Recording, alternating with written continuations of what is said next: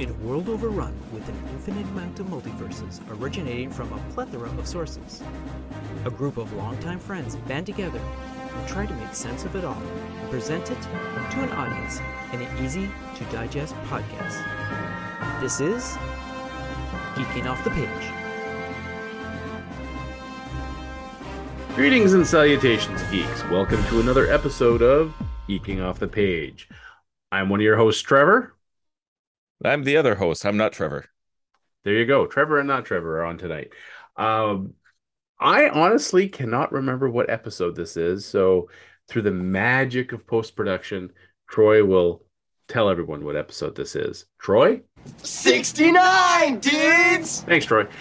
Anyways, uh, so this week has been uh, quite the eventful week of things to watch and see. I'm going to let Mike kick it off with something that he's very excited about. And after watching the first episode, I'm going to say I'm excited too. Mike? Picard. It's great. It's kind of like we have Star Trek back. I mean, I won't go as far to say it's the best Star Trek that's ever been done, but I will say it's the best actual Paramount Star Trek that's been done in the last couple of decades. It doesn't quite beat Orville for the classic vibe. It's more a movie track. Yes. And okay, first of all, Trevor, did you watch the other Picard seasons? I started to watch season one and got by th- the third episode, I was so bored of it. I just I stopped watching. It was just it was it was it almost felt like fanfic. Mhm. And it was just like someone like geeking out, going, Ooh, well, what if Picard did that? And it was just like, this is crap. It really was. So I stopped watching.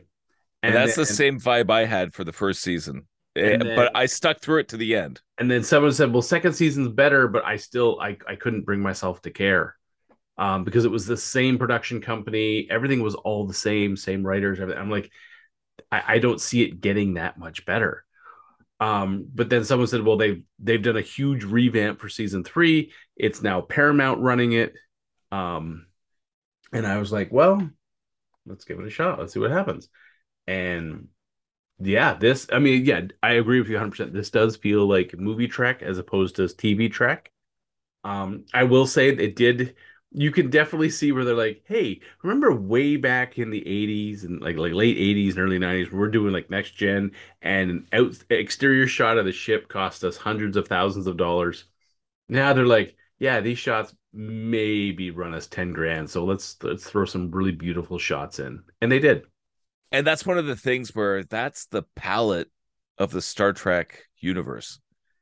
It's always been about that, those kind of long establishing shots where it's just like, woo, spaceships, isn't this fun? spaceships. With Ooh, like the nice space music station. playing. I know. Yeah. And it felt like Star Trek. You know, again, a darker Star Trek with all the lights dimmed. Like for some reason they can't afford you know high power light bulbs in the future but it felt right. Now the first season i was the same where it just it wasn't right. Like the characters weren't correct. The atmosphere wasn't correct.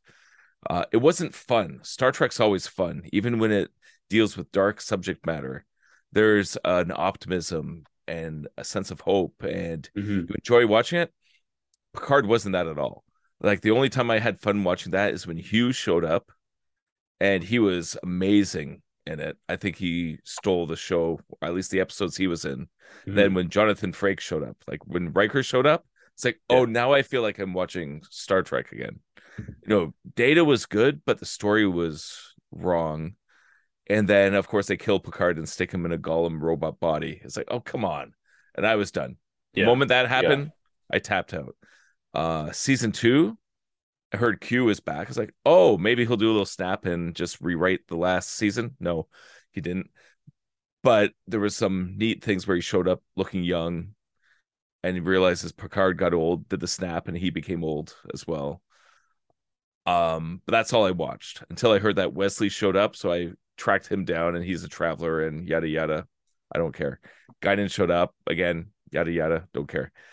So I was 100% not interested in this until a bunch of people that I listen to online who are just as bitter and crusty with hardened hearts like me start saying it's actually pretty good. And anytime that happens, when somebody is as bitter as you are and gives a little ray of hope, I'm like, huh, maybe I'll check this out.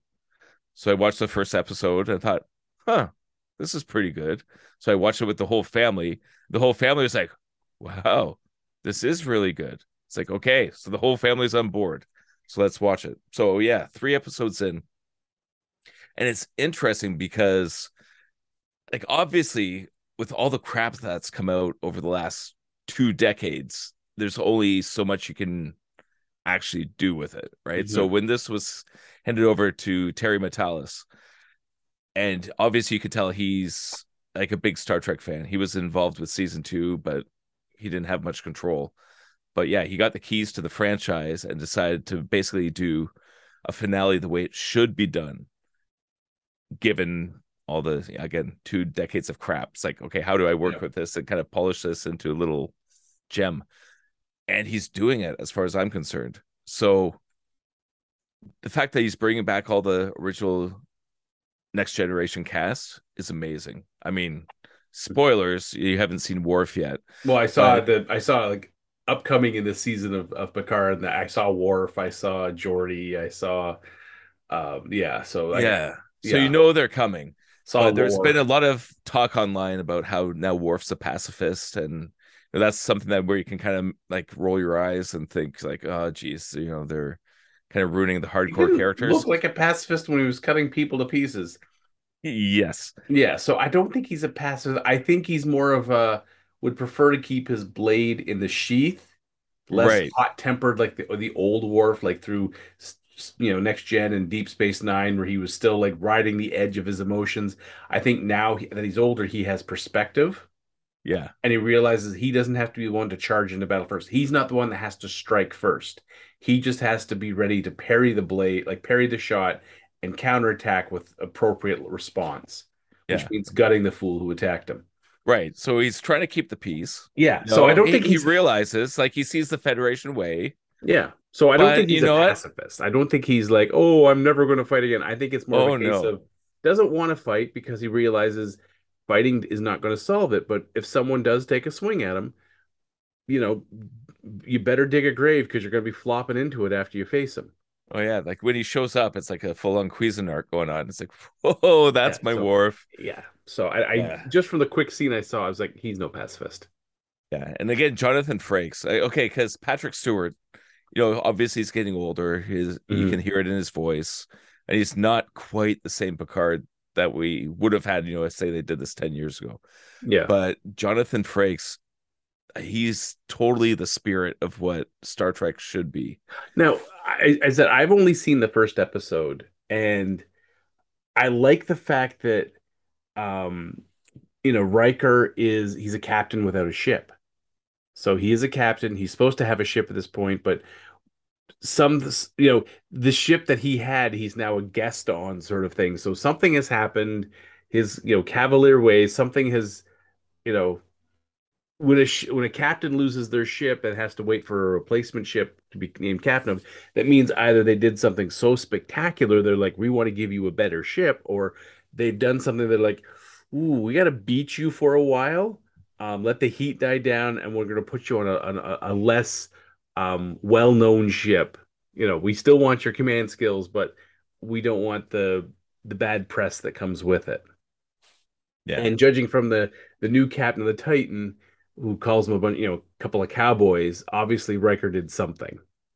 So it's yeah. it's nice that we see the characters post next generation which was funny because this episode's called the next generation but which is great yeah post next generation and you can even from that short interaction you could pretty much just map out Riker's career since you know leaving the Enterprise. You know that he's he's taken command of a couple of ships and you know his his freewheeling ways and his his willingness to get the job done has kind of not helped his career in the best way. He's not an admiral yet. It's kind of interesting if you look at it as a long story thread because mm-hmm. back in the original tv series you know he was rising through the ranks faster than anybody else yeah. the whole series they were constantly trying to give him his own ship and he's like nah i'm happy on the enterprise yeah nah this is good if I'm gonna get a ship, I'm gonna get the flagship. No, Yeah. and but it's kind of weird that now, at his age, And, and at his captain. age, I mean, it's almost like like Top Gun Maverick. At his age, he should be an admiral at this point. He should be a, a ranking admiral, and he's still a captain. So he has pulled some shit that have held him back rank wise. Uh, or he just wants to cruise around the galaxy. Like he doesn't want to be. I mean, that down. was Captain Kirk's thing is he didn't want to become an admiral because they wouldn't let him in the chair anymore. He'd be flying a desk and not a starship. But I think in Riker's case, I think he's pulled pulled a couple shenanigans that didn't quite. You know, he he got the job done, but he might have bent a couple of rules to get it done. So, which kind of fits with his character style. Yeah. yeah. So One thing I love about the first episode is that it starts with Beverly Crusher. yes, and that's so neat. That's like, okay, well, where are we going to go from here? No, you don't start with Picard sitting around a vineyard. no, No, no, like straight you, to the you- action. You need something to to kick the action off to get him off the vineyard. And Yeah. it, it was the perfect thing. Like he's he was all set to to go on almost like a vacation and you know sit down at a beach and write his memoirs and then oh well this is the spark of the this is something to break him out of the mundane. This is the the start of a true story. and even when he's looking for, you know, where the message is coming from, and he finds the communicator, but all the other Easter eggs Mhm. as he's going through all the gear, and you know, it's fan service, but it's also done in a good way. Yeah, yeah, Like, oh, I remember that thing. I remember that thing. I remember that thing. yeah. It's so much fun. And I think they probably had fun like rivaling through the the the, the prop warehouse finding oh, oh yeah, Oh, this. What about this? We can put this in the case and people can see it. Yeah, it's, it's it was great. now in season two, if you don't mind, do you mind spoilers Go for ahead, spoil it away. I'm Okay. I'm probably never going to go back and watch the rest of season one or season two. So Okay, so in basically because everybody who was reviewing it was talking about there's a moment with just two characters looking at each other with no dialogue and said just how powerful it was. So i was waiting for this. But at the end of season or at the end of uh episode two for season three it's when beverly and picard see each other and they just look at each other through the ship. And again no lines of dialogue just amazing acting just through the eyes and the face. And they basically by looking at each other tell each other the 20 years that have happened and they realize what everything means and just as an audience watching that you feel it. And how Yeah. amazing is that? In an era where it's always tell don't show. Yeah, but this they're not telling you a damn thing. You're just Well- watching the expressions on the face and you understand exactly what's going on. Well, things Picard's kind of set that up nicely when they're they're on the bunk beds, and he said like the last time he saw Beverly and how it was not on. They'd parted on basically very terrible terms, and that's why he was so shocked to receive a, a, a distress signal from her of all people to him, and then you could see it when he wiped away the the condensation on the on the stasis pod and saw her face. You could see he was like this is her and you could almost see the conflict like if she was awake and i could speak to her what do i say like do you reopen an old wound do you say the wrong thing do you just try with a start with a excuse me a simple platitude like how do you start that conversation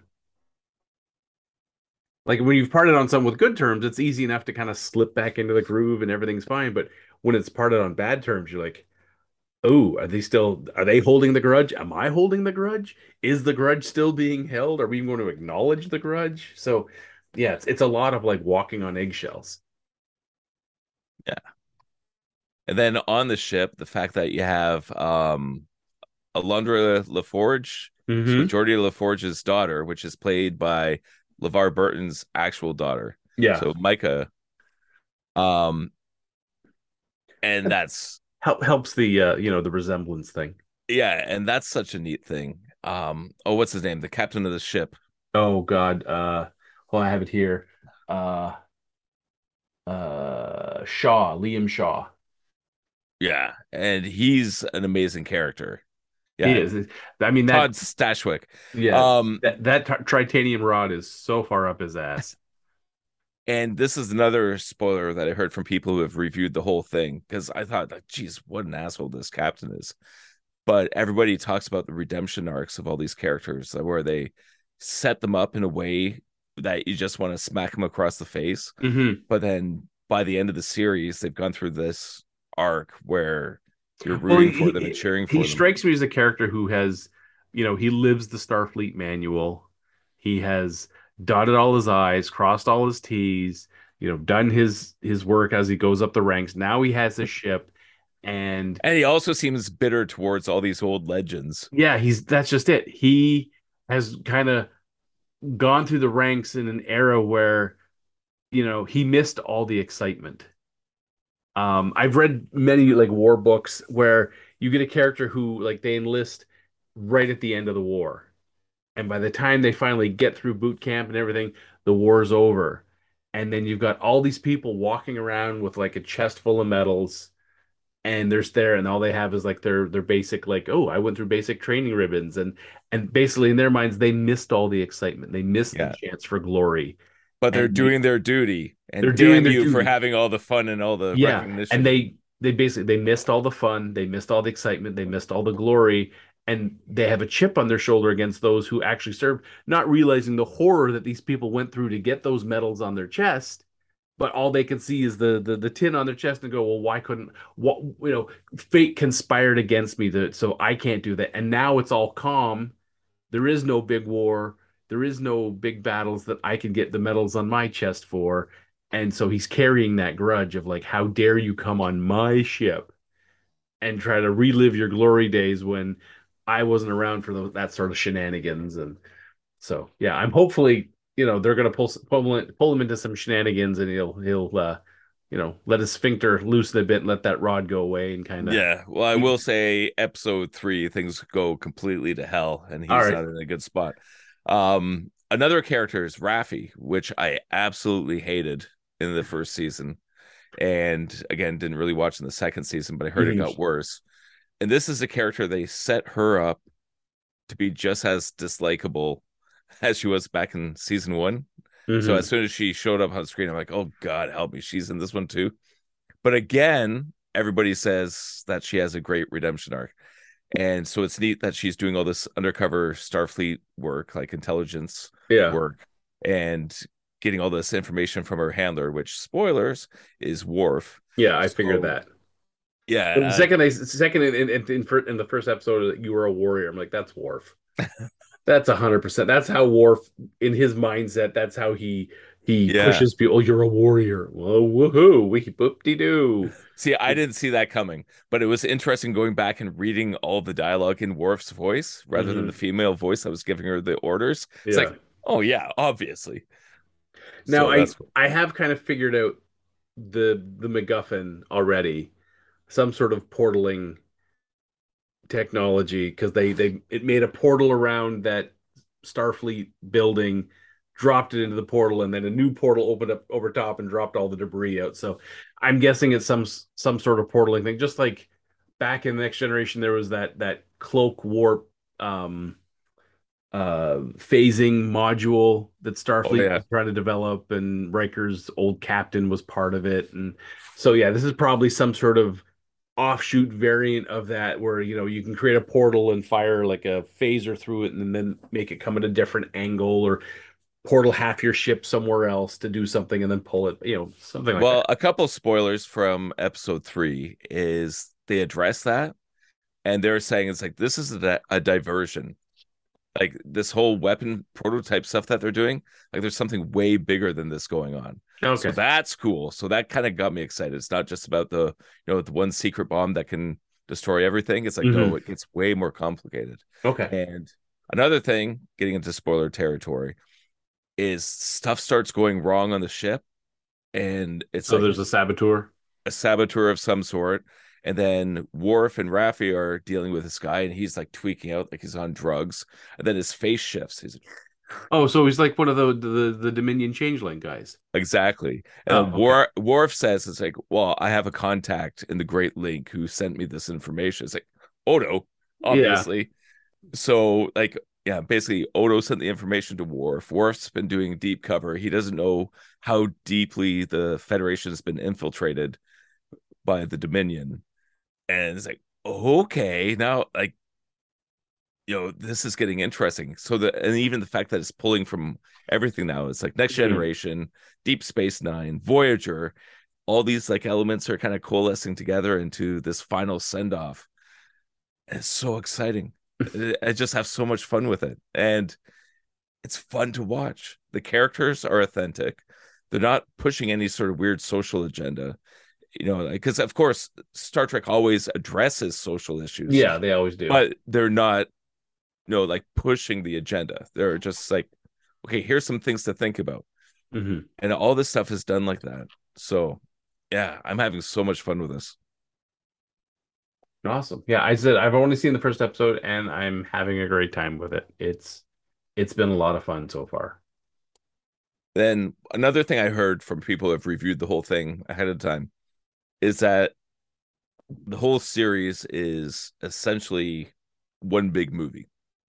Okay. So the first, like say, three episodes are set up. The middle is, you know, where all the Mhm. things go to hell, and then it ends on one of the greatest finale action sequences of Well, I- all of Star Trek. I did see that every two episodes, so like episode one and two is directed by one person, episode three and four is another person. Yeah. So that by limiting the number of directors, it's not a bunch of different voices shouting their agendas back and forth. It's pretty consistent. Yeah, and like that this. the, the the main showrunner, uh, uh, what's his name?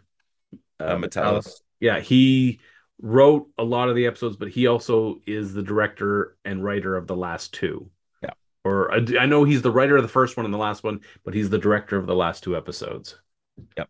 So got to wait and see. But that's like in April. Those will come out. Those episodes. yeah, in yeah. April. Damn you, Paramount, for releasing weekly. Um, And so three and four is directed by Jonathan Frakes, so Oh, that's okay. fun too. yeah, And then uh, the uh, trailer shows like Moriarty in it, Oh, from the the oh the holodeck. So I'm like wondering how the hell that fits into everything. Well, we'll see. We'll see. Yeah, and how's Data come back, or is it lore? I, know. think well, uh, Geordi yelled "lore," so like "lore, damn, like you bastard" or something like that. So yeah, but who knows. we'll see. Have to wait and see. But Now, yeah, if, if you're a hardcore Star Trek fan, you would bring Data back somehow. yeah, you have to, and not the cheesy way they did it in the film. Yeah. Anyways, um, yeah. So yeah, I'm I'm excited to see how this where the show goes. So yeah, I'm having a good time with it. It's so nice to be excited about Star Trek again. It is. It is.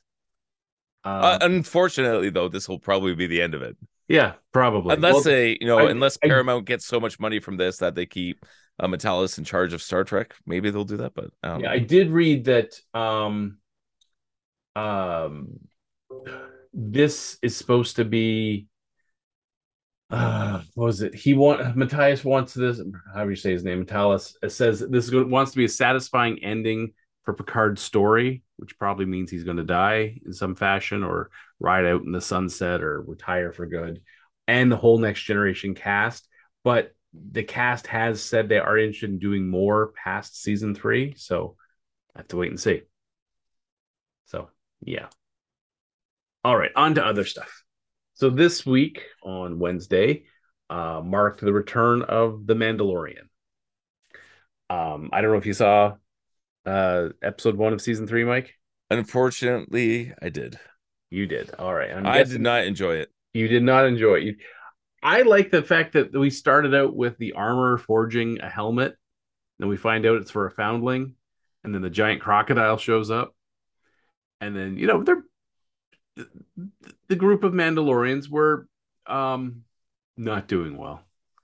I saw at least two go down that thing's. Why did nobody fire a rocket down the throat? I don't. I guess they didn't have any rockets. Um, they had flamethrowers, but it's that's like you know waving a match in in comparison to the size, and then you know along comes. And then they're shooting grappling hooks on it. yeah, well, they're What They are were you planning to it. do with that? they're going to ride it, I guess. Sandworm time.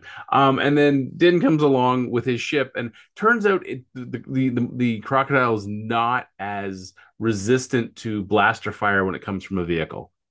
Who knew? Yeah.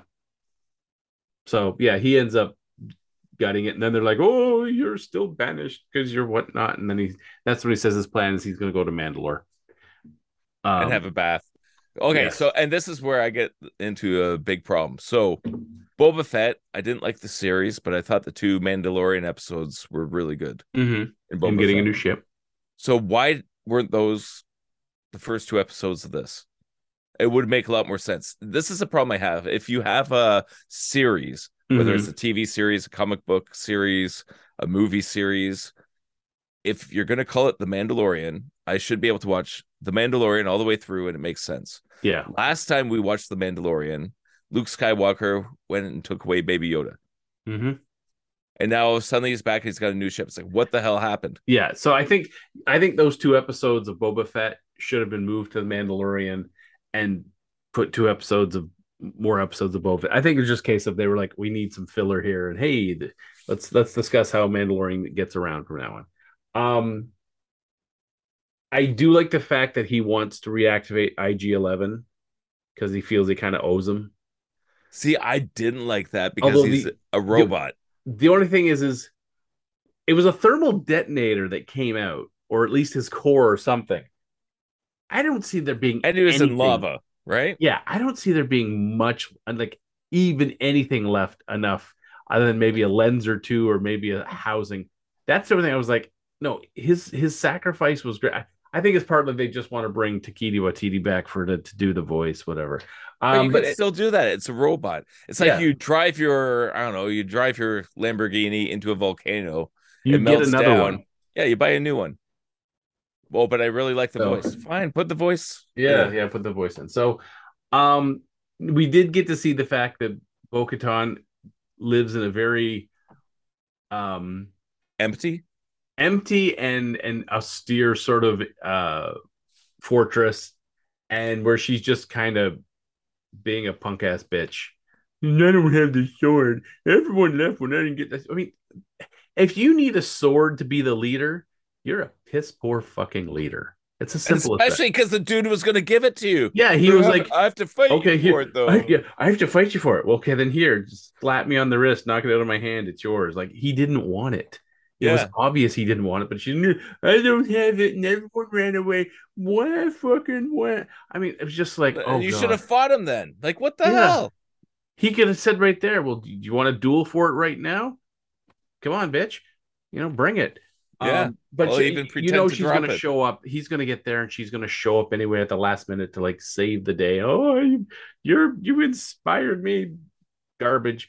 Um, so I'm I'm hoping it gets better. Um, but I doubt it.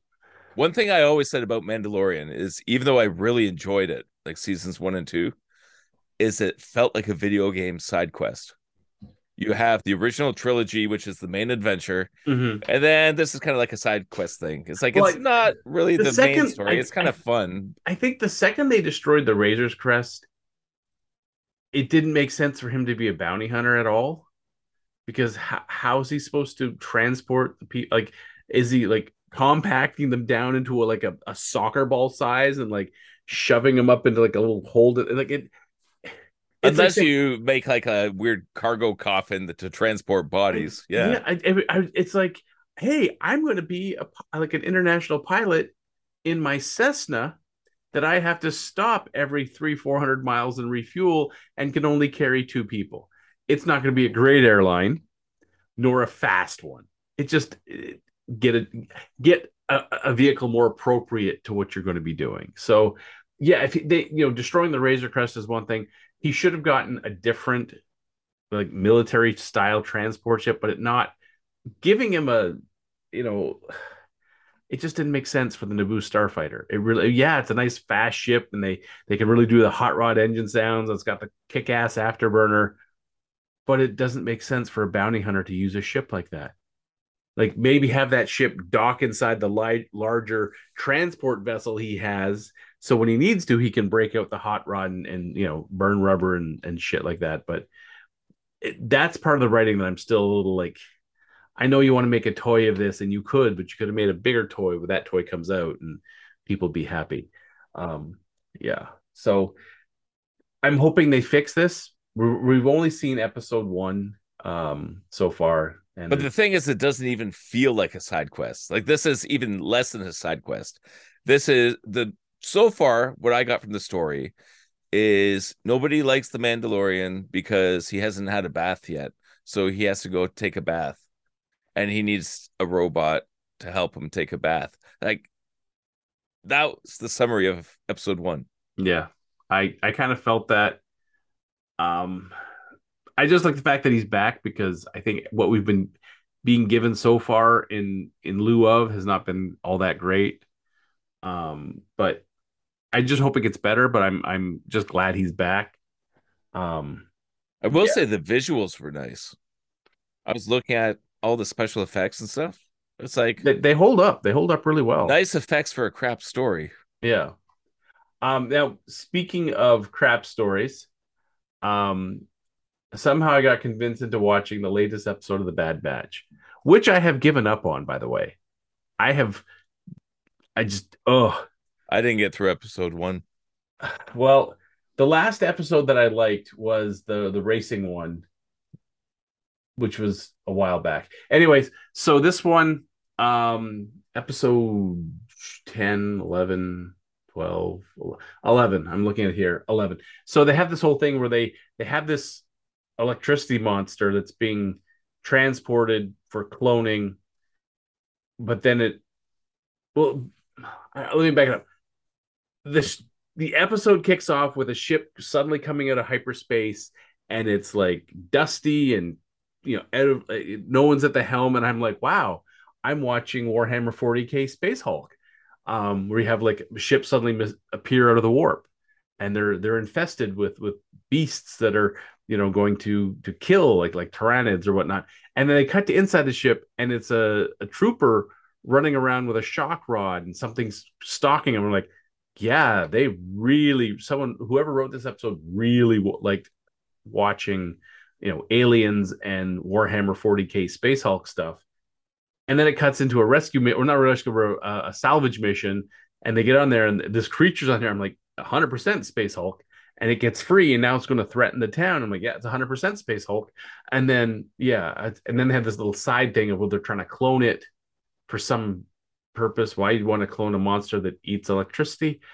But they're saying the armors deflect blasters but i i don't know. It's i I have to say the bad batch is so muddled in terms of what the story they want to tell.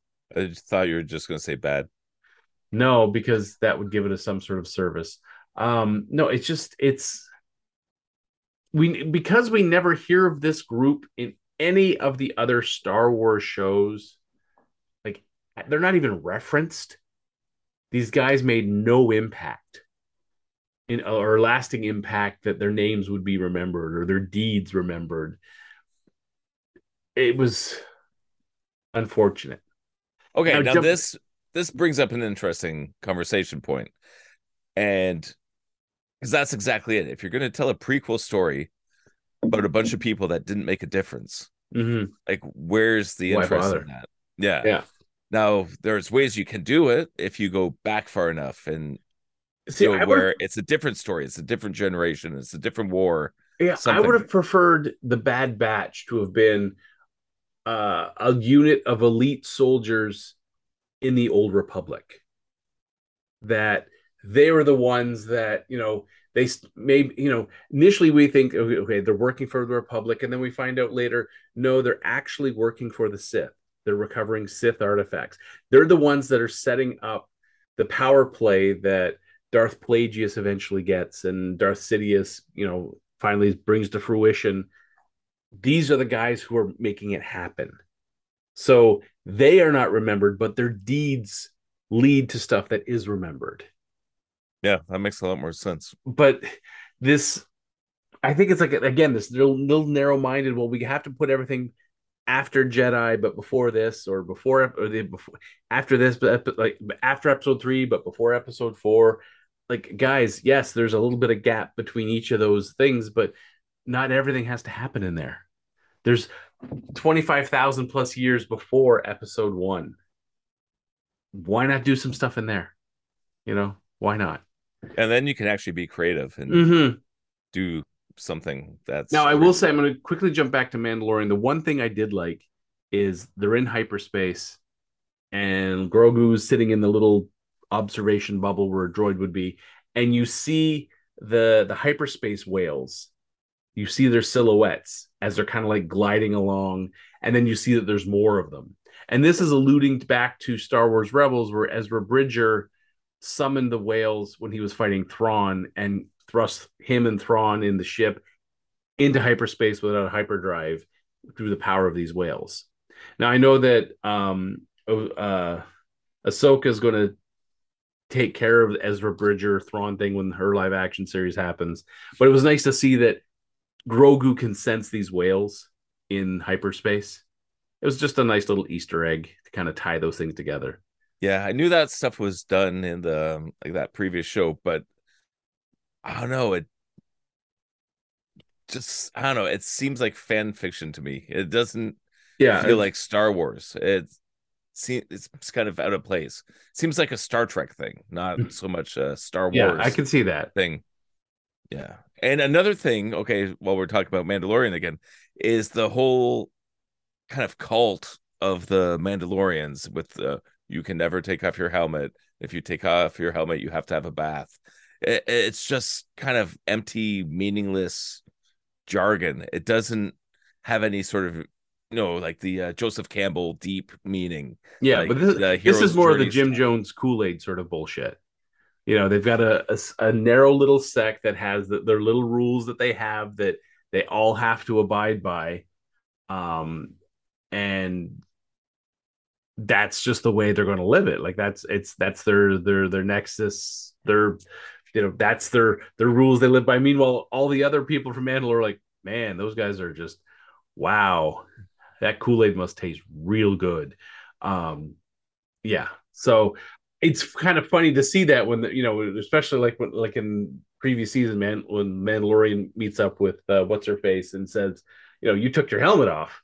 Um, that means you're not a Mandalorian anymore. And she's like, you follow a very narrow sect. Um, how terrible for you. And I was kind of hoping that after, you know, the the armor says you you can be a Mandalorian no more, and he's like, it would have nice for him to said, I'm I'm I am a Mandalorian. I've received the training and and all the other stuff because I took my helmet off and broke a rule that you people abide doesn't mean doesn't strip me of my identity. So See, uh, now how cool it would be if he took his helmet off while he said that. yeah, he's like Normally, I hate it when people take their helmets off, but that would kind of be cool. see i mean i personally detested like so jumping back to what you know way back in the 90s judge dredd with sylvester stallone Yes. i remember seeing that in the theaters i mean the war robot was kind of kind of cool uh the abc robot or whatever i think it was called. Um but yeah you knew the second that judge dredd was being played by stallone that helmet was not staying on. Like someone had already clipped the chin strap. You know he was going to sneeze it was going to roll off his head something to that effect. Um but you knew that it was just going to be his face was going to come out im- immediately. Um yeah. It's abc warrior i think is the the, the robot type. It looked cool. It was a, a cool looking design. Um but that was basically the only cool thing in that whole damn movie because yeah stallone was just like uh so the when they re, when they redid the judge dredd with Karl Urban and he never took the helmet off the entire fucking movie. I still haven't seen that. That's a You- movie everybody says is great, and It that they is- actually did it right. it is a, a very faithful translation of the british comic book judge dredd to, to screen. He is humorless. He is very literal. Like he doesn't take sarcasm or stuff like that well. And he never takes his helmet off. You never see you see his jaw and his mouth and that's it. That's the only thing you see of him I appreciate actors that are willing to do that, yeah so that's i was like when i watched where it's more like, about the character than about themselves. I, I, I was like, at some point, he's going to pop the helmet off. Like he's going to injure, he's going to pop the helmet, or he's going to say something to Hershey, and she's going to tenderly lift the helmet off. You're going to see most of his face, and he's going to mm-hmm. never happened. He never broke character. He never took the helmet off. And I was like, that is such a commitment. It is a travesty that that movie has not had a sequel because he played Judge Dredd as he should have been, not the Stallone version of Judge Dredd, where it was like, I'm going to top, take this helmet off. No one can see my face. Yeah, I thought it was just Demolition Man Part Two. Honestly, yeah. So yeah, so yeah, this week was uh Mandalorian and Bad Batch in terms of Star Wars. I don't. I mean, I was happy to see the return of Mandalorian. I wasn't like, I'm not doing jumping jacks and backflips because of how good the episode was. Um, but yeah, it was, it was interesting. Did you catch any movies at all this week, Mike? I did not. Oh, well, I happened to catch two. Uh, one was on Netflix called We Have a Ghost, and I think I had posted the trailer for this in our our chat section. Um, Dave Harbour is a ghost, and it's it starts off. So movie starts off with family um hears moaning and groaning and suddenly lights are going on in the house and they they all flee the house and go leave. One year later this this really um terrible real estate agent is trying to sell this house to this this this family. Just yeah and she's all like and they're like did something i mean it's well below market value. Is there something like something bad happen in the house? And the look on her face of like ah ah ah look at these floors. Yeah um because i found out actually real estate agents are not allowed to um if you ask them directly did something bad is that they can't lie because if you catch them lying that actually can negate a real estate contract anyways so it turns out, um, you know, there's two young boy or uh, younger boys. Uh, the younger of the two boys, he's up in the attic when when the ghost tries to scare him, and he laughs, and he's like filming it with his phone. He's like, "Dude, my life is so much worse that y- your moaning and groaning is not scaring me." Eventually, uh, he actually communicates with the ghost, who he names Ernest because of the name on the the bowling shirt he's wearing. Um, his older brother posts the video of the ghost online, which brings in a lot of attention. And I'm no, I'm not going to give away the movie because it's a fun movie. It really is. It's it's a fun movie to watch. It's on Netflix. So is it more a comedy? Or yes, it's it's yeah. it's not a horror movie in any way, shape, or form. It's more of like a, a, a delightful little you know comedy. Okay. Um, yeah, and it's it's got a good cast of characters. There is a couple of little plot twists of like how the ghost became like how the guy became a ghost and his backstory and stuff because he can't remember anything. Um he can with concentration interact with the physical world. For the most part he kind of like float floats through things but he can't remember his own name. He doesn't remember anything of his past. Um so yeah. Yeah so uh it's it was a fun little movie we have a ghost on netflix so I'm gonna recommend it as a nice family movie. You know, it's nothing heavy. It's no not like a deep dive or some psychological anything. It's just turn off your brain, eat some popcorn, have a fun time with a ghost movie. Now the other movie I saw, uh, which came out on Peacock, yes, Peacock, uh, has been in theaters for a while. Uh, made on a budget of 12 million, made 173 million. So this movie did we'll pretty well. More than Ant Man. Yeah. Uh, it is called Megan. M3GAN. Uh, with a creepy little girl. And the it's Model 3 something Android is how the I can't remember what the G means. Anyway, um, so it all starts out with this little girl loses her parents to a car accident. She's sent to live with her aunt, who just happens to be a roboticist at a high tech uh, toy company. Um, and she uses the company's resources to make Megan, um, this child-sized humanoid doll of human of artificial intelligence, and kind of presents it to her, um, to her her uh, what's her name, Katie. Uh, gives it to Katie, kind of like as something for her to connect with, a companion, because she's so busy at work. She's like, all right, um, you know, Katie, have fun with Megan. Megan, keep Katie happy. And she makes the mistake of telling her that you have to protect Katie, which Megan, with the the AI she has, takes as protect Katie from everybody. Um, like at one point, there's this kid bullying her, and uh, Megan like rips an ear off him. She's like, bullies like you can't seem to listen, and she's got a hold of his ear, and she pulls it a good six to eight inches. The skin is just stretched, and then she kind of like pushes him off her. She rips the ear off, and then she looks at the ear in her hand and goes flick behind her, like that's unimportant. Um, yeah, she she just um, and the thing is, she chases the kid, but she didn't kill the kid. She lets happenstance do it by chasing him right to the road. He falls in the road, and the car goes right over top the kid.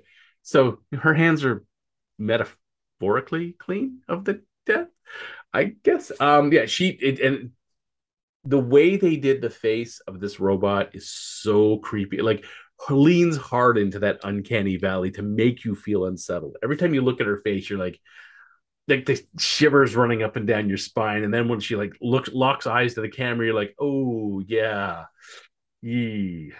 Um, this one again, I'm not going to spoil all the fun little twists and turns, but there is a lot of twists and turns. This is one very malevolent AI that is following its directive to keep Katie safe um, and is not above eliminating these threats. Not, oh, we'll push the threat to the side. It's like, no, if we kill the threat, the threat can't come back. Makes perfect sense. Yeah, I think this is a case of like bad decision making on the part of, of the aunt to how she she directed Megan to protect Katie. She should have been a little bit more verbose. Like like when you're making a wish in D and D, you really want to cover all the angles. You just want to say, "I want to be around forever," because then you're turned into a statue. Um, you really want to cover the angles so you get what you want with a minimum amount of fuckery. Um, yeah, she didn't do that. She, obviously, the aunt didn't play enough D and D, or think about if I get a genie, how am I going to word these wishes so I don't get like terrible things? Right. So, so how would you uh, rank that movie? For its its it, there is a lot of creativity in it. I would give this movie a solid 7.5 out of 10, maybe even an 8 out of 10.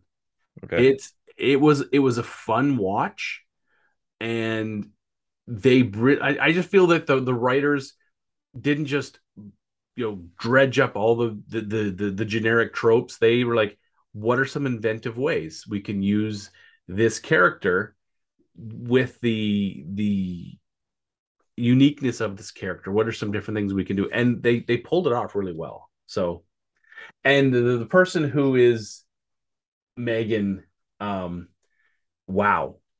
Just like the i mean there's a whole thing where it's, it's megan's laying on the ground and doesn't get up like a person would just kind of like as a robot would just you know activates joints and uses leverage and and body weight and the fact that the the servos and the joints have incredible amount of strength and just kind of creepily like sets itself back up onto its feet. If you ever see a clip of it, you're like, well, I'm weirded out. It's official. D- did not move like a human. So yeah. Yeah. So if you get a chance to see it, I heartily recommend it. It's just nice and un- unsettling enough that you really just think like, ooh, yeah, I, that didn't move. That doesn't move right.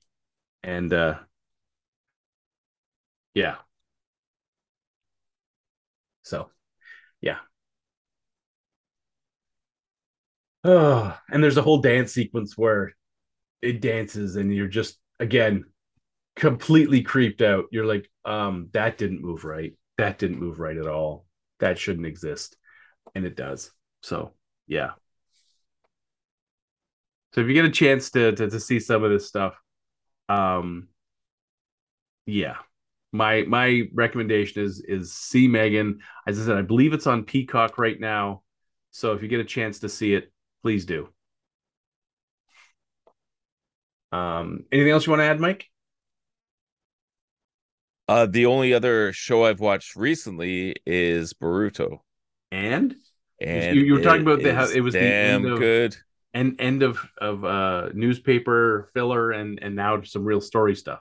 It is. So it's been three episodes in, and nothing really has happened, but it's been so good. And that's where you know the writing's starting to get, you know, get good because they're aiming for this big climax and Mhm. they're setting up all the pieces on the chessboard. So they've introduced who the new big bad villain's going to be. He's getting his minions and they're showing how powerful they are. Everybody in the Leaf Village is just kind of hanging out. Anytime it gets quiet, you know things are about to go to hell. And so the kids are all training. Um Kawaki and Boruto. So Boruto has his karma mark still. So he he's still the vessel of the Otsutsuki. So Momoshiki basically can possess his body at any time and take over him. Um, but he still has all these godlike powers. Kawaki lost his karma because the Shiki, the other Otsutsuki, died. Mhm. But in the latest episode, they explain how no, like your body is kind of like the house, the karma is the door. You know, Mhm. the Otsutsuki can walk through the door. When he died, the door closed, but you're still a vessel. Like all these powers are still inside you. And so this Kawaki, who they kind of set up as this weird, quirky kid who is basically raised to be a vessel for these space Otsutsuki ninja dudes. Mhm. Um, he, so he's all kind of twisted in the head, but the Naruto took him in as a son, so he's like an adopted son, and he's learning to live in the village. And now Kawaki wants to protect Naruto at all costs because this is the guy who's finally been like a father figure to him and accepted him. Mhm. But meanwhile, Boruto now has this karma mark, which is the bad guys. So it's like, look, don't worry. If you turn into a bad guy, I'll kill you. That's like it's cool. Like Thanks. no, it's good. It's so, but now they're setting it up where uh, I think Kawaki is about to leave the village, allegedly, according to my spoiler son, and things are gonna start going to hell really soon. So they these big fights, possible main character deaths, and eventually it's gonna hit this time skip jump. And uh, if you watch the first episode of Naruto, right, or just Naruto, anyways, where they're fighting on the statues of the of the cliff wall of all the Hokages, everything's destroyed, and Boruto seems to be wearing Sasuke's cloak, and he's wearing the headband, which is double scarred. He's got a scar over his eye, and Kawaki saying it's like I'm going to send you to the spot I sent the Hokage, which sounds like he killed him. Mhm. But if he's protecting him, maybe sent him to like a different dimension or whatever. Like who knows? But anyways, crap's about to go down, which is really fun. And um another spoiler, I guess, is one of the animators, like the old school Naruto animators, is coming back. Mhm. And I might be saying this wrong. Haruku Yamashita Yamashita. Um, I guess he did a whole bunch of my favorite fight sequences, according to my son. It's like, Dad, remember that fight you liked? Yeah, he did it. And remember this one? Yeah, he did that one too. And so I guess he's gotten so big in animation, he just does feature film stuff now, but he's coming back for these next episodes. So hopefully they'll be mind blowing. So yeah, new episode coming out in a couple hours. All right. I'm excited good. for that one. Now, I don't know if you um I know Troy does. So there's a, a YouTube um channel uh, Corridor Crew. It's a VFX company in LA. Uh they do a lot of like their own stuff. Oh yeah, I've Um, watched their stuff. Yeah, They so they the just, breakdowns and yeah, so they just recently did this whole um anime of rock paper scissors. But what they did is they shot it like with costumes on green screens and then used AI generated imagery to kind of take the images and then put it into like a vampire hunter D style. And if you watch the the on YouTube the the behind the scenes of how they did it and how they taught the AI like the the AI stuff to to use the the, footage and go from live action to the, this anime style and how they diffuse the shots and whatnot to control the shadows and the flickers and whatnot. But the the problem is they they made a video called "Did we just change animation forever?" And they said that we came up with a new way to animate, way to turn reality into cartoon, um, and it's a big step towards true creative freedom where we can make wherever we want. Because he talked about how traditionally hand drawn animation is a large group of people and it's a large amount of money and takes a long, long time to do. And they were able to do this shoot like over a weekend and take about a week or so to use AI generated images to kind of put this all together in this Vampire Hunter D style. Um, and I don't know what your feelings are on it. Um, I will say, um, oh, let's see. So some people were talking about, um, like, so there was a, a there's a Dragon Ball Z fan film called Dragon Ball Legends that was an indie studio took them like four years to make.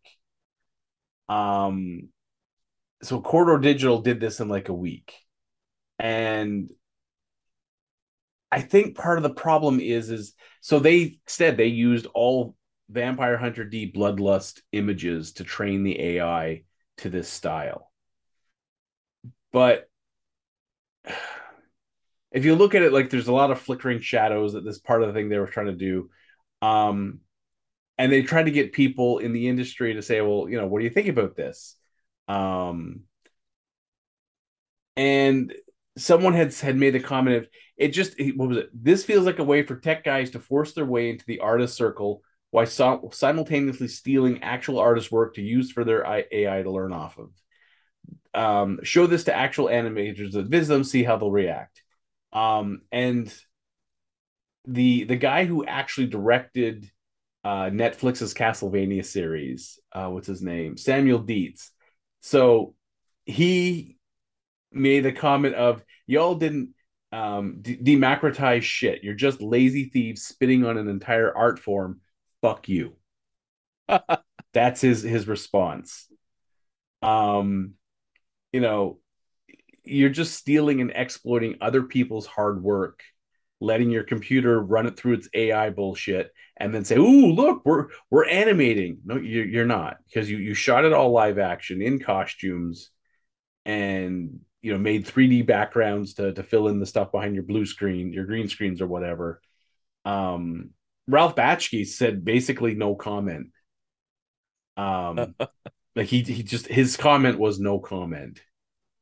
Um, and this is a guy who was like the king of of you know tracing. Um, if he says no comment, like how bad does he really think it is? Um, and so I know that like the Commodore or the Corridor subreddit, they they noted that that he said, let's see, the the guy who uh where is it? Um this sudden change can be a scary thing, especially if it feels like your passion or livelihood is on the line.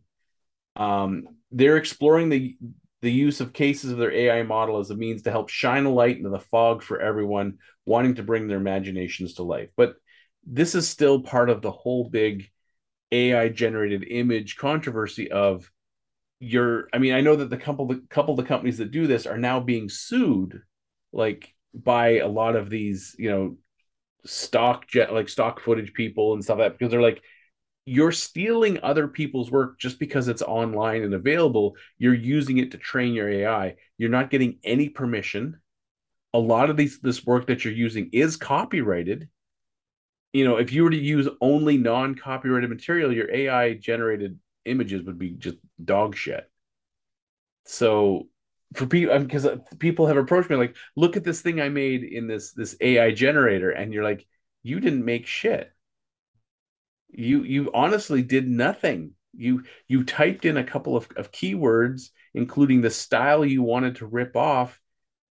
It went through you know however long it took to generate this image but at, at, the end of the day all you did was type some words you you didn't put you know pencil to paper you didn't you pick up a mouse or a, a pen on a screen or anything like that to create this artwork it's to me it's it's it's theft 100% theft like yeah you're you're you're merging a style with some other images and with because you come up with this great idea but that doesn't really make you an artist, really, does it? I mean, yeah, I've got some complex views on all this kind of stuff, and I hadn't seen this uh, rock paper scissors until you mentioned it. So while you were talking, I've been watching it.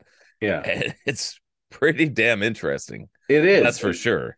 Like as a technology, and to me, it all comes down to uh, technology. Like that's what it is. It's like this Mhm. is a new way that you can express yourself using these tools. Yeah. And as far as AI goes, eh, I agree that it's complicated. oh, well, let's put it that way. Mhm. It's a fascinating technology that you can enter some keywords and get an image. Like, Yeah. that's kind of cool. Like as far as brainstorming, like if you want to know what something would look like, or you know, you just Yeah, need I- something like, like a spark for- of for- creativity. for for designing or prototyping sure like hey what would the rock look like as a jedi? So Yeah. it'll like take the rock's face and throw some jedi robes. I'm like oh okay. So now we have a basis of where we want to start. Yeah, in fact, uh, a friend I grew up with who's in Hollywood doing art for feature films, he did a bunch of stuff. He's like, "Hey, guess which actor this is?" It's like, well, obviously that's baby Jason Momoa. Mhm. It's just this little baby with like the goatee and the tattoos and stuff. And he went through a bunch of actors and did like little baby versions of all these actors. And yeah, I could tell immediately which one each yeah guy is. well I've, I have a friend who who works in a, a works for a company and that's a lot of what they do is the the previs design stuff and he's like this the ai generated stuff is great for like when you're showing a client and they want to see 30 mock-ups. And then they're like oh by the by this act this character is now being played by this actor. So now you can change all those mock-ups to look like that actor with whatever the costume design is or whatever whatever it is you want that character to look like in the film. So it's a great previs tool. Yeah. but to then say, hey, well, why don't we just take the actor and we're gonna throw him in, a, in, in in the costume. We'll film everything on green screen, and then we'll just run it through this this AI generated filter to now it's gonna look like you know like Vampire Hunter D style or or you know um any of the old favorite you know we're gonna make it look like like uh uh what's the the Akira. We're gonna do Akira animated with live action people, and then we'll just make it look like it's all hand drawn, but look like it's still in the same style of the original Kira movie. See, but even that, okay, Disney has had a certain style that they've had forever. Anime Mhm. has had a certain style that they've had forever. You know, like there's artists that do different things, fine, but there's a certain look that Mhm. a lot of these things tend to kind of gravitate towards. So it's kind of the same thing in Well, a it's just that- weird so- way. So my friend who does this design work, he said they, you know, it just as a, a, a thing of see if they could. They were like, well, let's design this as if it's all done as like a, a Disney animated movie.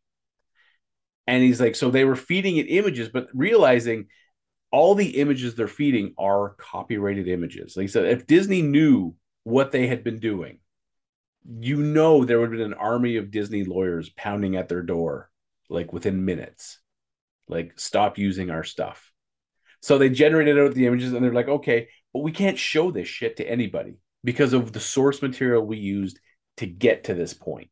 That's where the legality is starting to shine through because you know Disney protects their stuff very harshly. So you show up and like, hey, look at this, you know, all these concepts I have and and this five minute animated film I did done in Disney style. And the first thing Disney's going to say is, so you said you used an AI generated image maker to make this, right? Yeah, yeah. Where did the AI get the images it uses the source images to help come? Uh, and that's when the lawsuits hit.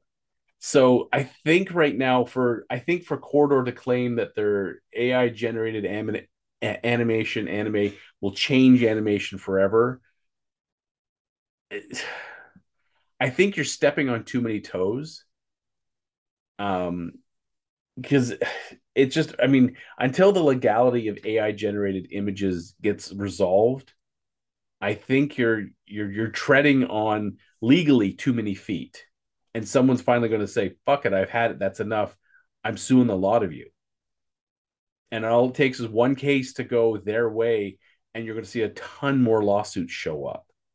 Yeah, maybe. Like, Well, there's so there's it- I guess it depends what images are being used. Too, well, there's right? a, a very famous one of us like they they did this soccer one of what is it? They Pele, David Beckham, and some other soccer player and you know they had the ai generate up all the images but you could see very warped right by one of the guy's legs it says getty images so they used one of the getty image like the stock images that getty has that are you have to pay for well obviously the ai generated anime or, or image maker did not pay to use that image but it used enough of the image that it even still had that Getty's image right across the lower leg of the one of the soccer players.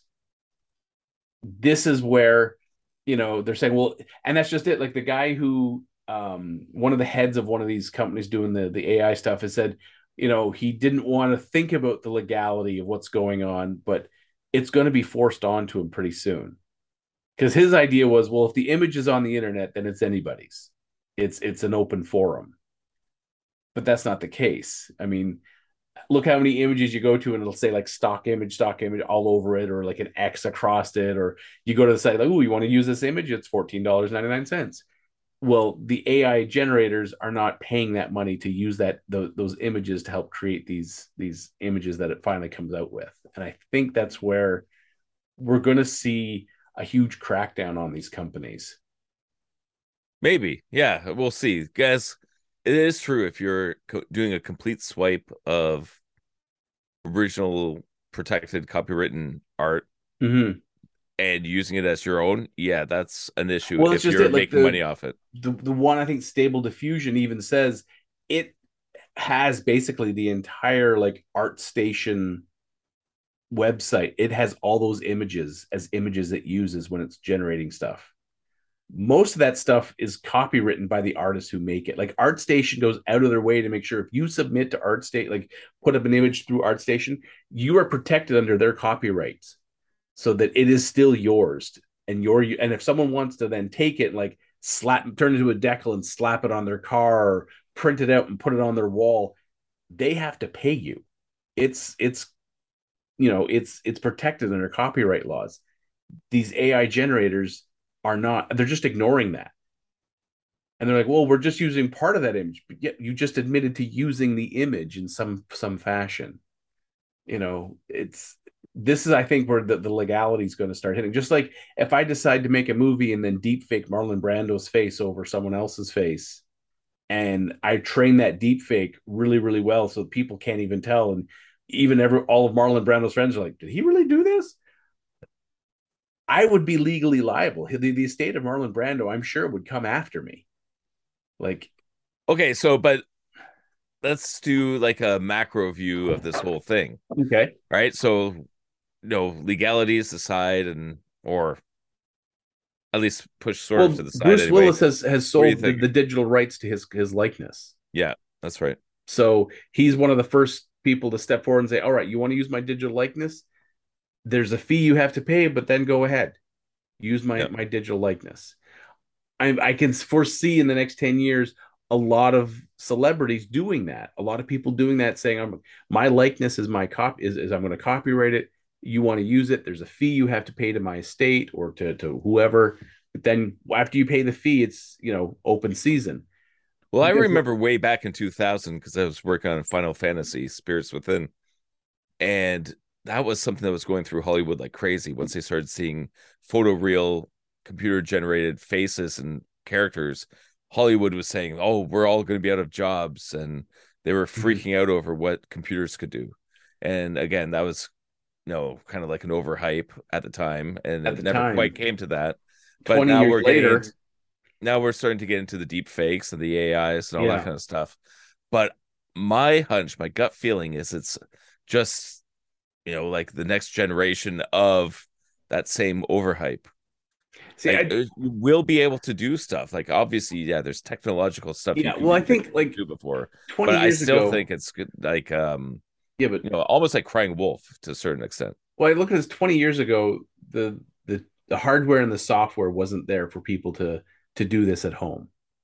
So, like, I remember Steve Williams telling us this whole story where um Renny Harlin was in at ILM, and they had just finished scanning. Um, they they'd scanned Robert Patrick from all sides for the Terminator, and she had asked, you know, Renny Harlin, well, maybe she should get scanned so they have a her likeness from all views at her age, sort of thing. So as she gets older, if they need a younger version of her, they'll have a copy of it. And then yeah, like in 2000, like you know, in the early 2000s, people are like, oh, they're going to steal my likeness because they're going to scan my face from every angle and they'll be able to replicate me. But I think again, the hardware and software wasn't available for public use really. I mean, think about how powerful your computer was in 2000, like a standard home computer, and the software available at the time. I mean, you're using like Morphin Magic sort of bullshit. Now there's a lot more powerful 3D programs available, some for free. Hardware's coming down in price.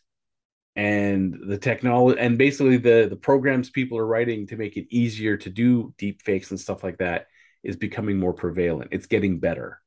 Like deep fakes from five years ago compared to now, there's it's a night and day comparison. The deep fake stuff you can do now, it's taking into account lighting in the the, the, the environment that you're putting it in. It's like, oh, according to from what we can see, there's a big light here, big spotlight here, and a key light there. Would you like to use it? Absolutely. And it so it, you know, when it does the deep fake, it it puts the lighting where it should be. So you're not having lighting moving around their face like five years ago. The lighting staying consistent. The texturing is becoming more consistent. It's getting better. 10 years from now, they'll probably do deep fake so well that it would be almost impossible for someone to say that's fake unless the person who they're deep faking comes forward and says, I never said that. I never did that. That's that's that's fake.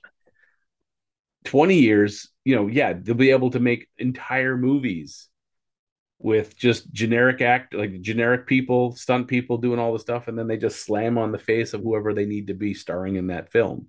But in the end, don't you think it's just a tool? It is, but the tool is getting better. Um, I like was looking at that uh, sequence of Tom Cruise for the next Mission Impossible, driving the motorcycle off the jump and then doing a like a skydive. Mm-hmm. Have you seen that one? Yeah, it's it's crazy, and like that kind of stuff is always going to be exciting. I mean, you can deep fake that all you want, but unless it was yeah. deep faked and it was just exciting, maybe it was. I don't know. Well, he likes but, to do all his own stunts anyway. Exactly. Um, but you look at that just... kind of stuff, and it's exciting, and like even looking at this uh, rock paper scissor thing mm-hmm. i mean it looks cool i think if you stuck that in the hands of some traditional animators like use that as either a reference point or a starting point and build on that like there's a lot of cool stuff you can do as a yeah, tool. oh yeah I, like I even agree. disney disney was rotoscoping stuff all over the place oh back, back to, right back to snow White and the seven dwarves they were yeah. rotoscoping um, but what I'm saying is, so when people say like this is a tool, like deep fake is a tool, I look at it as it's like a pencil is a tool, but when you take it back to a sharpened stick that you've you know flame hardened the tip, so you're kind of writing with you know with the the ashy tip. Compare that to a pencil. Compare that to an electronic pencil. It's still a pencil. It's just what it's capable of as you get better and better. Like as technology progresses, how much better it gets.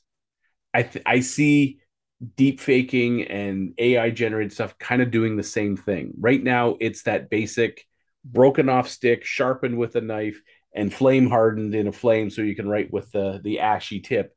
That's where it is now. Give it 10 years, you're going to have more like a, a, you know a stylus quill. Give it 20 years, it's going to be like a modern pencil. Give it 30 years, it's going to be like an electronic pencil. Yeah, There's give so it a, a, couple hundred years, you're gonna have a holodeck. Yeah, you're gonna have something no, computer, where some, create me this thing. Where as someone's writing out the script, the the AI off to the side is generating the scenes, generating the characters, generating everything, and creating the movie as they're they're typing up the script. I can see it getting that point. Or as you dictate it into your microphone, it's generating the movie as fast as you're talking. I can see. even with that, I still think it's going to be like an artistic tool where okay the ai is creating this holodeck movie but then the artist comes in and it's like oh no let's tweak this let's fix this you know let's change well, this lighting, like let's with, change um, this character andy serkis saying that you know animators were no longer necessary now that performance capture not motion capture performance capture was becoming more and more prevalent like that was the big thing for avatar 2 it wasn't motion capture it's performance capture but I think a lot of people still don't realize that with all that performance capture, that's not what made it to the screen. That's still right. th- those things still went through the hands of an animator to go in and tweak Yeah, anybody who works in animation and special effects knows that. I know Yeah. the general public might not because of like whatever news spin they put on it. But yeah, I mean- the amount of grueling hours that people have to go in and clean this stuff up Yeah, and make it I- actually look good. I remember getting footage of it was like two guys playing soccer. Um, the one guy was playing the. It was like it was in essence by the end it was three guys, but one guy was doing double duty as two. Um, so it was two guys. One was dribbling the ball, the other was trying to get the ball away from him, and then he finally gets around, and then he gets up to the net and he shoots, and then it's the the goalie like does the big stretch, and it just passes his fingertips and scores. Um, all told, it was like just under a minute and so they had it all motion captured you know they'd spent a lot of money and this is like in early 2000 spent a lot of money motion capturing this like rented this an enormous set. They had cameras everywhere. They had sensors on these guys. Um, the one guy had the magnetic suit and the other guy had the optical suit because they couldn't run two optical suits at the same time because the computers Oh. kept getting confused. So one was in magnetic one was optical which every time the, the guy who was optical went in behind the computer lost the dots. And so suddenly an arm's doing this behind the guy's head and you know so they get this footage and they're like all right um we're ready to just start rendering it and so the studio i'm working at it gets handed to us and i look at it and i'm like that's not ready to render not because they were like just just put it in a a, a stock a soccer field and throw some lights on it and we're ready to go and so i remember showing the footage to the director and he's like why is it so crazy? I'm like, because this is raw motion capture data. It has to be cleaned up. You know, it, they kind of look like floating, like they were floating and suddenly a limb would go crazy and then they're floating. I'm like, Yeah. they have no weight because yes, while it's perfect representation of what was on the going on in the field, there's errors errors in the data. And as an animator, you go and you kind of like deepen some of the, the, the squashes, you heighten some of the stretches, you over exaggerate some of the things so that the layman watching it they can follow what's being being shown, but they don't question what they're saying. It's it's not a case of it being realistic; it's being believable. Right. Because when you're faking it, you have to make it hyper real. Yeah, and so know, fake real doesn't cut it. so as they showed up and like on a Monday and they're ready to have it start rendering and be ready by Friday. It took me almost a month to clean up that footage. Like when like when the guy went in behind and suddenly the, the, the arm's doing all this crazy things, I had to go in and reanimate that arm and make it believable. Because I'm like, they wanted to keep changing the camera angles. It was initially static, and now they wanted a floating camera. Well, I'm like, if you're doing a floating camera, that means the animation has to be good from all views because I don't know where you're going to put that camera because they wanted to animate the camera at the end. So I'm like, so I have to make the animation pristine regardless of the view you're going to end up picking. Because normally I animate to the camera and I can fake a lot, but now you're saying I can't fake any of it. So yeah, that's why it took like a month to clean up just over a minute of animation of these three guys. And I just remember seeing like the function curves of like, oh look, I'm looking at the function curve of the knee, and it looks like an EKG of someone having the wildest heart attack in the world. And I gotta clean that up to a nice smooth line, limit the I mean, of course, there's a key on every goddamn frame. And at the time, there weren't good tools for cleaning up function curves. You had to do it one at a time manually. And it was a, a nightmare because, like, you know, each of these guys had 50 and 60 control points to, to move their body around that I have to go in and clean and then keep playing it back because sometimes when I clean, if I clean too much, I lose some of that special data. So I have to, yeah. So it, but even with motion capture today, you still, there's someone still having, having to do that. Very rarely will the data captured on the day of, of shooting is this exact, like untouched. That's what hits the screen. It's never going to be the case. But you tell that to someone and they're like, I don't understand. Well, Andy Serkis said you don't need animators anymore. Okay, well, yeah. So, yeah, that's my rant. I'll come off the soapbox now. Good rant.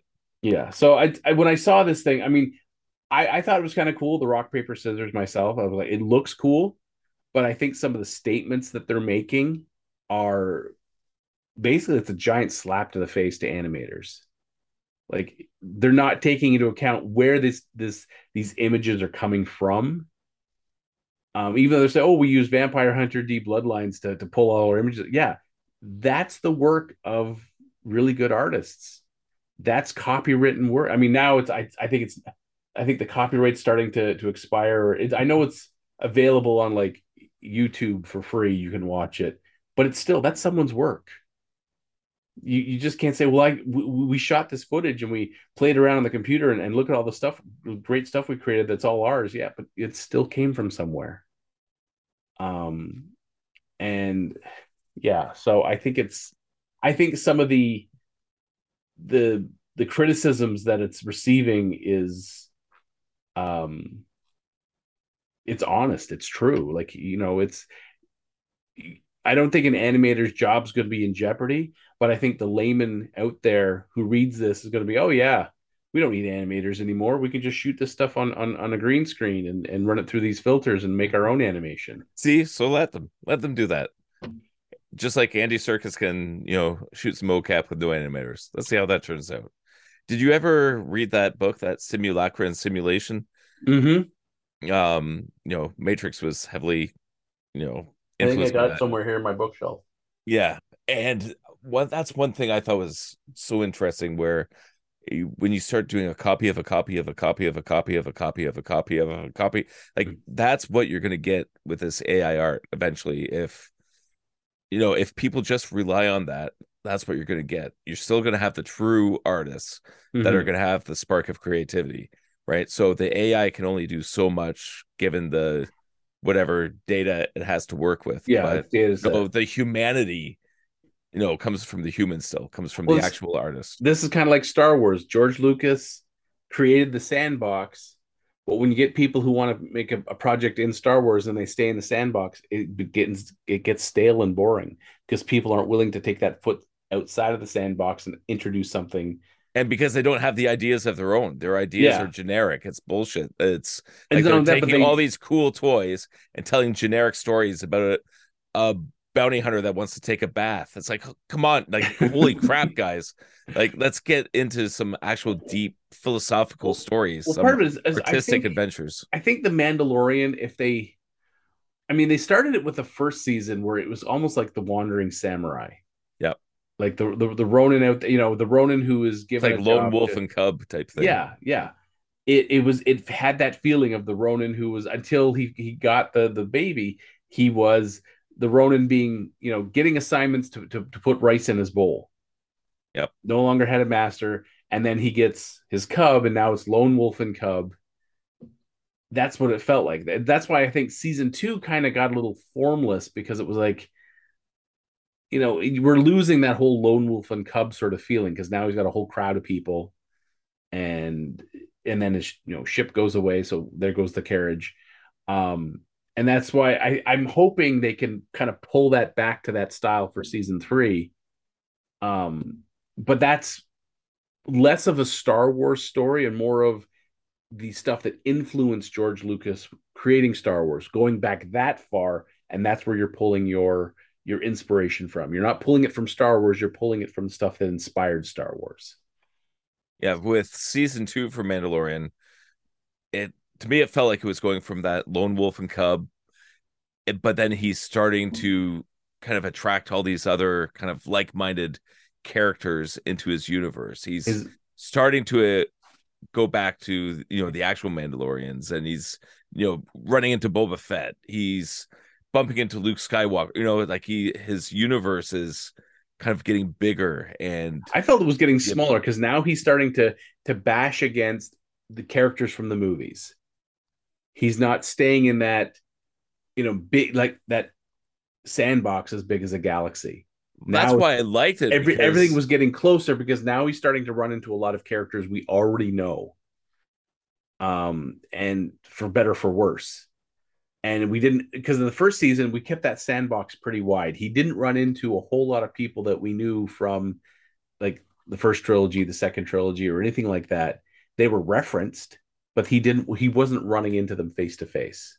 So But- he and I agree with what you're saying there, but I do like the fact that he kind of wandered to that edge. He bumped into those guys, and then season three, I wanted him to kind of wander over to Mandalore, and then have that adventure. Like it's so he he touched that universe with the main characters, but now it's time to take it in a new direction and do your own thing with it. But instead, he's was, having a bath. Yeah. Now, the one thing I was happy about was first episode, no Tatooine reference, not one. Not not a single. Hey, we got to go to Tatooine or no, no Tatooine at all. It was different worlds. I was happy with that. Like he didn't go go visit someone. Oh, look, they're doing the big ceremony for for the the, the foundling on Tatooine. Um, or hey, we got to go visit Bo Katan on Tatooine. Um, so we sit, we're staying away from. I mean, I know at some point we're gonna go back, but yeah. So it's just that's the part that I think when you're given the keys to say, "Hey, make a series. Here's the keys to the car. Go go nuts." Don't drive down all the same roads your parents just drove down. Pick a couple of new ones. You know, that's for you. Step one foot out of the sandbox, but pull your inspiration from the stuff that inspired George that's what's going to make a successful Star Wars story. That's why Obi Wan failed so hard because they stayed in that very narrow sandbox and did nothing new. And, it's always and even worse than that, they tried to inject their own politics into it. That's yeah. one thing I absolutely hate. Like, I mean, geez, we can talk about the Disney Peter Pan, but it, when you take an old story, something that was written by somebody else, in my opinion, you have to respect the intent mm-hmm. of the original author if you're going to tell a Peter Pan story, like look at what it was. It's created by a Scottish author about a bunch of English kids. The whole idea of the Lost Boys being, you know, because the boys don't know how to grow up and they need that maternal figure. The the one heroic character in that story was Wendy because she was the one who could grow up. She could show them how to mature yeah. turn into men and this what i'm seeing in this new disney trailer where already god i hate the race swaps and everything I and then also turning the lost boys into lost boys and girls and all this kind of stuff like it, you're losing the intent of what this story is. I mean, you can talk about that with Rings of Power too. Eh, it, it, just keeps going on and on and on. We're updating it for a modern audience. It's like, no, you're not. You're not updating anything. You're no, absolutely butchering the original intent of the author. Like, if you have these great story ideas, write a story. Go ahead. Like, there's nothing stopping you. Or if you wanted Watchmen it, fine. Like you can take those ideas, change the names, and update it for a modern audience and tell your own story fine. But no, it's a bunch of hacks that take these old classic characters because they're not original enough to come up with their own. And then they just take these old characters and butcher them and try and cash in on it. And I'm so sick to death of it that I go absolutely mental anytime I see this kind of crap. So I forget the point. I, I feel a lot of the same way because it's it's it's like, oh, we want to grab the the built-in fan base for this character, but I want to throw my own agenda in and then shit on all the fans. That's what yeah. gets me the most. Like, okay, D and D. Troy gave me some snarky gift for that, but uh, the fact that they intentionally said they're emasculating all the male characters because they want the female characters to stand out. Like, what the hell? like, we're created male and female for a reason. Like, it's a yin yang relationship that we have going, right? Like, you don't have to make all the men weak for women to be strong, right? You can have a super strong male and a super strong female and in fact that's better if you have that mm-hmm. right? Mm-hmm. like it, it's completely ridiculous this logic that's going on in hollywood. I don't know if this is university education that's you know fueling all these scripts or what but it's insane. So you keep doing that and then you wonder why nobody wants to see your movies especially because guys like male power fantasy stories. And guess what? You know most women like strong males as well. You know most females don't like a bunch of emasculated men it's crazy. So that's my rant on all that. yeah, I just I I'm staying away from was it Peter Pan and Wendy? Is it called the, the yeah series? Yeah, I just when I started hearing about their all their big plans for what, and I'm like, did, did you even read Peter Pan? I'm sure Frank L. Baum would really like it if you read the book uh, and not just base all of your knowledge of Peter Pan off of the animated movie or worse yet, the, the terrible sequel. Um, I'm I'm sure I'm hundred percent sure if you actually read the book, you'd be like, oh, oh, with some things that we, we we need to explore here. Not like, hey, I got an idea. Let's use Peter Pan and Wendy for for the name recognition, and I'm going to tell a story about a gorilla. And you're like, well, what the fuck do Peter Pan and Wendy have to do with it? Nothing whatsoever. Just to drag the fans in so I can shit on them. Oh, That's you're what it just feels like. racist against gorillas.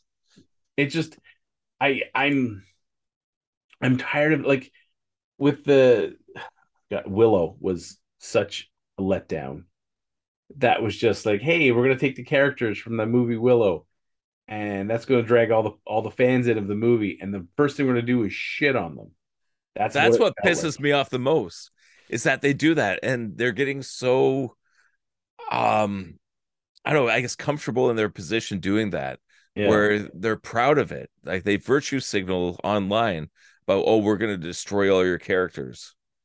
yeah i just i'm i'm personally i'm tired of like so they they recently came, disney recently came out with uh, moon girl and devil dinosaur now i've been watching it from time to time with with my girls it's a fun show um yeah so moon girl is a very strong female character devil dinosaur is well devil dinosaur um they they're not really pushing any sort of feminist agenda. They're not like, oh, see, she's a girl, but she can do everything a guy can, and she's super smart. They're just like, she's Moon Girl. This is what she is. This is who she is. She's a, a super smart girl. She made a portal, and now she's got Devil Dinosaur to look after. And she figures the best way to do that is fight crime because the Avengers are too busy doing all the world stuff, and no one's looking after her her neighborhood. So she's going to. It's a great premise it's pulled off well. They're not pushing any sort of political or or, or feminist agenda. They're just telling some fun stories. And that's the way to do it too. The moment you throw and you can always tell that in the writing. It's like, well, I can be as strong as any man. Immediately you're throwing in that contrast and you're throwing in the comparison and you're making the character seem weak. Now, That's one thing funny. I liked about the first Wonder Woman, the Patty Jenkins, the very Mhm. first one, is she seemed just like a strong female character. Yeah, Like it Now, wasn't like funny is so in Moon Girl, her her best friend at one point says when she because she dresses up in her armor and she's got these little flight wings, she's like, "So you're like Iron Man?" And she's like, "No, he's got that cool suit. This is what I can come up with." So she acknowledges the fact that Tony Stark has this really cool Iron Man suit, but it's not going to be her because she doesn't have. She she says like, "Look, you know where we live. I'm no billionaire. He's got a really cool suit. This is all I can build with what I've got." And that was it. That was her total comparison to Iron Man. That was it. see, it that's was- funny. Yeah, and she didn't, and it wasn't a case of like, oh, well, you know, Iron Man, I'm I'm just as good as Iron Man. No, she just she said he's got money, he's got a really cool suit, and she doesn't. So she's going to make do with what she has, and she's doing the best job she can with what she has, and she's doing a great job of it. To me, that's excellent writing. That's not like, well, I have to compare myself to someone else to make my to make my you know my struggle that much better. It's like she's not comparing herself to anybody. She's the only reason the only comparison she's making is the Avengers are too busy to look after her blocks, so she's going to look after it for them. You know, her her the area she lives in needs a hero, and she's got a dinosaur, so why not? Um, so it's it's stuff like that that that to me gives me hope. But then I see like what's happening, like uh, so I, I just finally saw the second episode of the third season of the Owl House uh, this past like last week. I just I missed it when it premiered. Um, my daughters love the Owl House, and this whole thing with you know it's after this third episode, which is coming out in, in the summer. That's it. It's done because this was the only this was the concession they got was third season. You get to do three 45 minute episodes, and then it's done. Um, all because one exec is uncomfortable with the idea of the the hero being bisexual. Um, and I'm just like, you know, it's a strong female. She's not comparing herself to men to to show how strong she is. She's just trying to save her and her friends. What's wrong with that? Honestly, but rankled some Disney exec. Anyway, um, but it's getting less and less of these sorts of shows showing up. It's more of this continuing let's take an established character to to drum up interest and, and bring in the fan base and immediately shit on them because I have my own social agenda I need to push. And I'm like, I, I don't That's why every morning I watch Bluey because there's no social agenda. It's just great mm. storytelling. And I love the episode where the one uses broccoli to turn her parents and her sister into different animals. Yeah. And I will say in Bluey, I can't stand the character of Muffin. Even though she's not an only child, she's acts like one, and I really don't like that behavior in kids. Anyways, yeah. So that's my rant. Don't like Muffin. But what's nice is in Bluey, they introduce all different types of characters. Characters you like, characters you dislike based on personalities, just like in real life. Muffin's family is going through an upheaval because the dad works from works uh long hours away from from family when he comes home. Him and his wife fight over how they parent just like in real life. So yeah. Go bluey. If you don't like bluey i don't know if you and i can be friends. I really don't so if you come to me up on the street and say i don't like bluey i'm going to hang a beating on you. So because i have to I say to Bluey, I don't even know who you are. well mike you're missing out. Honestly i think if you started watching bluey you would stop watching naruto and boruto. You at least put it on hiatus until you got through all the seasons of, of bluey. Uh, maybe after the time skip. Yeah, you'll be like, oh, I'm to go to watch Bluey for a while, and your family be like, what? What are you watching this for, Dad? And two minutes later, they'll all be like crowded around the TV, going, when's the next episode? Skip to the next episode, Dad. Skip to the next episode. Trust me, it'll happen. It happened to me, and I didn't want it to, but it did. You get caught up on these little Australian blue heeler dogs. Yeah. Anyways, I think that's going to wrap up all we have to say, unless there's there's any new news, any new things. I don't think so. No, I think Bluey covered it. Yep, go Bluey, Blue Heelers. Tell you, they they cover a lot. So if you've been sticking around with us, listening to us rant and rave, mainly rant, some raves. Um, thanks for listening in, and if you're catching it on YouTube, enjoy the wonderful wonderful vistas that are our, our offices, and you can even see. Let's see, right, uh, uh, right there is one of my uh, things I got from uh, London Baker Street. with uh, oh, this one, the, little uh, silhouette of Sherlock Holmes, City of London. Um, unfortunately, I didn't get to, sh- to visit Baker Street uh, just because there was so much else to do while we were in London. Next time, definitely going to visit it. It was a great. It, it's it's a fun little license plate anyway. Anyways, um, thank you so much for listening to us rant and rave. If you're still listening to us, look at you, go you. And uh, I think we're we're going to try to do a collective goodbye. Yeah, and watch Picard. All right, Yes. let's go. Ready? In three, two. Collective Collective goodbye. Best one yet. Take that, Troy. Good night, folks. This has been Geeking Off the Page, a Planet Geek production. Please be sure to subscribe, share, rate, and review. You can find us at our social medias through Facebook, YouTube, and TikTok. Search for Planet Geek Productions. On Instagram and Twitter, Planet Geek Pod. Or you can send us an email at planetgeekpod at gmail.com. So until next bat time, same spider channel, may the force be with you, and thanks for tuning in.